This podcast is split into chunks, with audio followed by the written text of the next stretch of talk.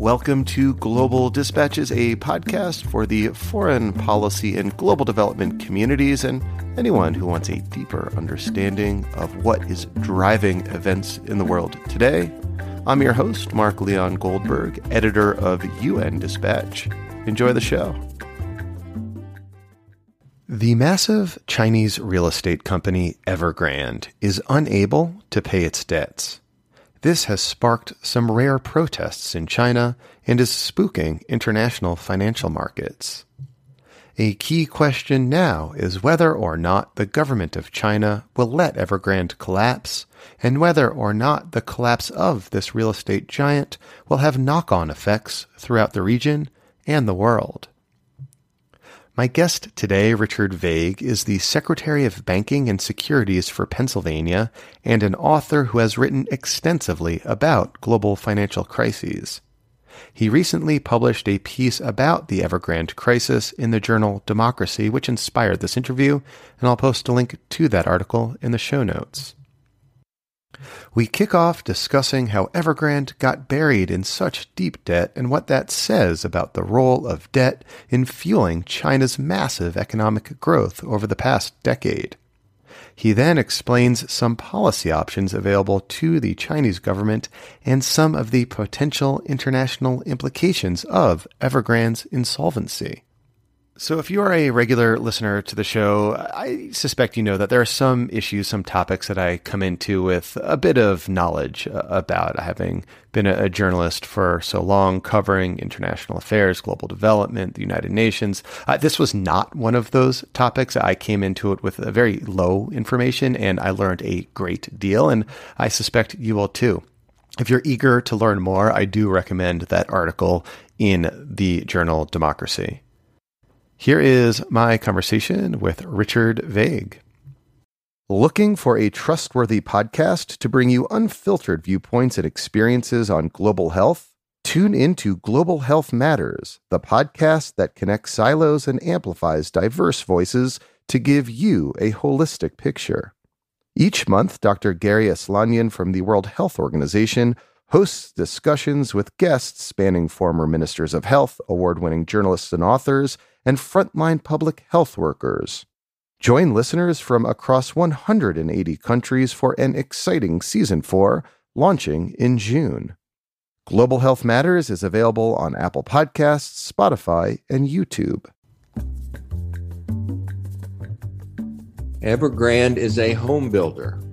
They build a lot of homes, and they have been in business for 25 years from the time that uh, the ability of uh, the Chinese China's population to buy homes first came about. So they are one of the giants in the home building business in China. Uh, as companies that begin to kind of get resistance in their primary line of business often do, they've diversified, including electric vehicles. So, how did Evergrande get into such deep financial trouble? Well, Evergrande has increasingly relied on debt to accomplish its ends. And anytime you get too leveraged, your margin of error gets narrower and narrower. And they're at a point where their debt is debt and other liabilities are in the neighborhood of the equivalent of $300 billion. So they're one of the most indebted firms in the world, certainly one of the most indebted uh, home builders in the world. Uh, their debt to equity ratio is almost 500%. So they got a lot of debt. Uh, and as you write in in your piece in democracy evergrande is indicative though perhaps to an extreme of a broader trend in china in which incurring huge debt has led to massive economic growth. Can you briefly explain the relationship between debt and growth and how that has manifested itself more broadly in china? I can uh, and when we talk about debt in this context we're talking about non central government debt. Uh, we call it private sector debt. That's a bit of a misnomer when you talk about China, of course, but you know, be the equivalent of uh, the house builder debt in the United States that led up to our 08 crisis. So, debt is a paradoxical phenomenon. It takes debt to grow. Economies can't grow without debt. Debt to build homes, debt for individuals to buy cars, debt for a company to build a new manufacturing plant. So you you pretty much always see the growth in debt uh, uh, leading economic growth. The issue becomes when debt grows too fast, because what that does is create overcapacity. You're suddenly at a point where you have too many office buildings or too many homes uh, for uh, the market that you're trying to serve. You don't have enough buyers. You don't have enough renters. Uh, so China has grown uh, significantly in debt. And at, at in 08, which is kind of a watershed moment because that was when the last crisis occurred, uh, China's debt was 112% of its GDP. It's now double that, 224% of GDP. That's a lot of builders, home builders, and a lot of other folks building a lot of stuff. And as it turns out, it's really more stuff than they need. They have enough uh, empty housing right now to house 90 million people. That's more housing than most countries have, period. Uh, so uh, debt has led to the point where there are issues. And who is holding this this Evergrande debt right now? Well, a lot of it is the commercial banks in China. A lot of it is bonds that have been issued in China. A lot of it is uh, held by vendors. Uh, you know, there are also liabilities that companies have to its customers, its uh, home builders, I mean, home buyers. And they've also sold what are called wealth certificates. These are unsecured pieces of paper with high interest rates, seven and a half percent uh, typically, that individuals hold. So they have a lot of debt. I would I would note that some of that debt is held internationally, but we estimate the vast majority of that is held within China. And it seems to me, at least, that one of the big political implications of this Evergrande debt crisis for the government of China is is precisely what you described as individuals in China, you know, thousands and thousands of them um, holding this debt. Yeah, I, there's reason for concern. You know, there we estimate it's some sixty thousand individuals that own uh, what would amount to about six billion dollars worth of these wealth certificate that very easily could be worth far less than 6 billion maybe as little as zero because they are an unsecured creditor. And you know there's a bigger issue relative to homes because in the case of evergrande and other builders people actually buy these homes before they're built and make a rather large down payment or even a payment in full for the home a year or two or three before it's built so a lot of folks have made payment to uh, Evergrande for homes that may, in fact, never be built. So you've got two big uh, potential areas uh, for protest and crisis, and the China, China's government has to be concerned about that. And I think that's one of the biggest questions in how Evergrande plays out is how how much or little China's government will intervene in those particular situations. We, we know at this point in time that China's government's going to be tough relative to the shareholders for uh, of Evergrande stock, which are presumably sophisticated institutions uh, in most cases. Uh, the the large bondholders, which are again institutions, but it's the question of what the average uh, citizen of China is going to experience here. So can you walk us through like what you see as some of the likely or potential options for government uh, response at this moment? Well, China has almost unlimited capacity to deal with this. That's what a country has that has monetary so- sovereignty. Mm-hmm. You know, issues its own current current issues debt in its own currency, etc. The U.S. Like, has they could bail Evergrande out tomorrow if they wanted to. Precisely. They could ever uh, bail Evergrande out and many others besides Evergrande. The question really is what what kind of lessons they want to teach here. They don't want these companies to continue to get into this increasingly over leveraged posture. So they're sending a message. So the real question is really who they're going to send it to, and how strong that message is going to be. Uh, as I just discussed, they can let the stockholders and large bondholders take their losses. Uh, what will they do with suppliers? What will they do with these individuals? They're making noise at the moment. They're saying to folks at local government levels, prepare for a possible storm. Uh, so they're implying that something may be had bad may be happening to all these folks. I really do expect that they will intervene at least somewhat on behalf of some of these less uh, smaller uh, investors and um, wealth certificate holders. But it remains to be seen. It's the big question. So, like the way in which Xi Jinping um, emerges from this, still broadly popular, is by supporting the individuals who, who, hold this debt and kind of cracking down hard on the leadership of the company. Is what you're saying?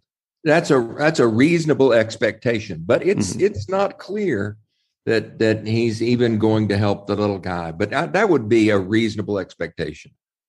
So what so far have you seen already in terms of the international implications of this? You know, the the fact that a large real estate company in China is so hugely in debt. What have we seen thus far? Well, we've seen a fairly benign reaction in international uh, equity markets and debt markets to this. Uh, we've been watching that carefully the U.S. market uh, more or less didn't react to the first deadline miss, which was last Thursday. There was another one, I believe, today. So, uh, so far, I think the international market's expectations is that uh, the Chinese government will contain this to Evergrande and perhaps a few others, but not let it spill across China's economy broadly. I think that's reasonable. But I would also tell you China has long been fairly insular. So there hasn't been a lot of international participation in this in Evergrande stock or bonds or the stock and bonds of, of comparable companies, just because China has limited that somewhat. And that what that means is there's less chance of significant so-called contagion.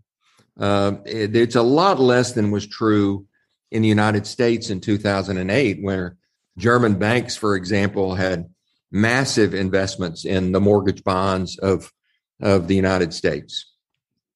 That's interesting uh, because you know China, at least for much of Europe, I guess with the exception of of Germany, which sells a lot of cars in China, um, is not like a huge market for export. I think that's right. You know, that's the uh, uh another big piece of the contagion equation is how dependent are uh, other countries' businesses on exports to China. And it's a relatively small dependence when it comes to the United States and Western Europe, with the exception, as you pointed out, of Germany, which has you know a rather significant amount of exports going to China. It's also different in the immediate region around China. Uh, smaller countries that are uh, such as Vietnam, South Korea, Australia, uh, do have significant exports to China and have to be wary of a slowdown. Hmm. So, so that could be perhaps the most immediate international effect is some sort of slowdown regionally. Yeah, I think we're already seeing that. You know, COVID complicated the picture and slowed things significantly globally, but how much of that is a structural slowdown is what unclear. But you know, if China can't keep building a lot of houses and office buildings, their own GDP growth is naturally going to decline. It's a couple of decades ago, it was 10%. More recent decade, it was about 7.7%.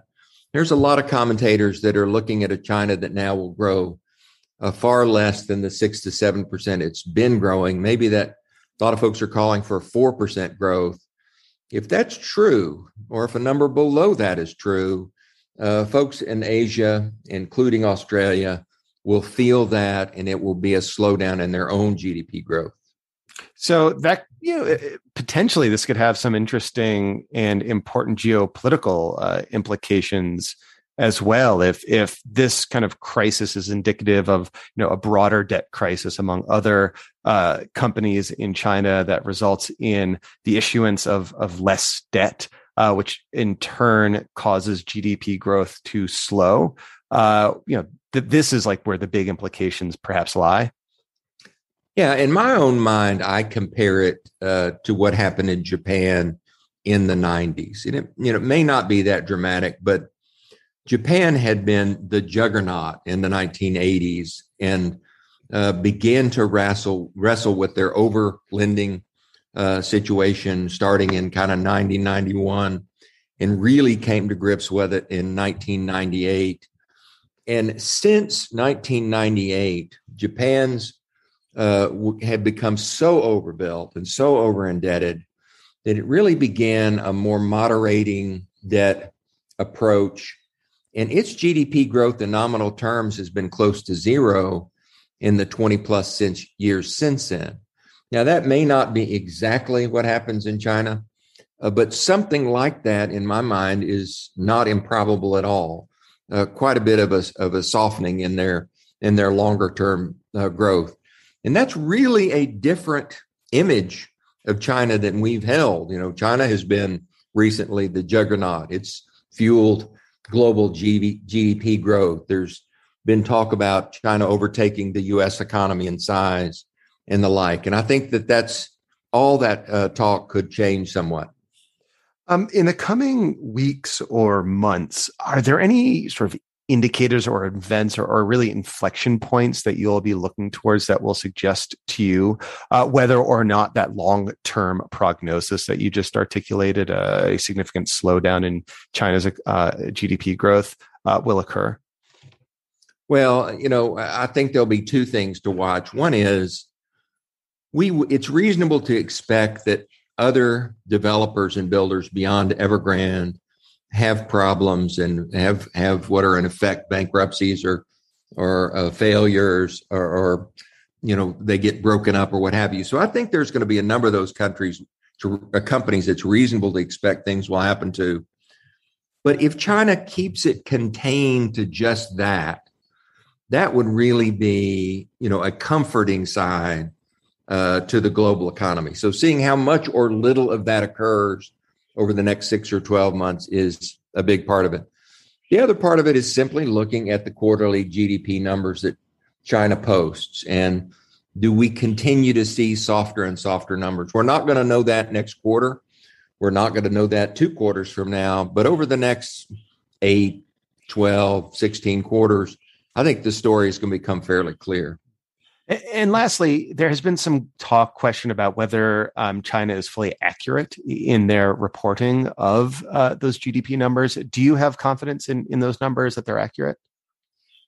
Well, I do uh, try to get as many different China numbers as possible from as many different sources because I think there's a temptation by any government, not just China's, to try to make their numbers look favorable We've seen evidence of you know blatant misreporting from some of the regions of China. So I'd, I'd always take China's numbers with a bit of a grain of salt. I mean, you see folks who use satellite photos or you know electric lights at night to develop proxies of China's GDP growth to see how far of an extreme it has gone to. But every every government wrestles with that. Uh, numbers are tricky things but I do think uh, it, it's appropriate to have a dose of skepticism relative to China's numbers.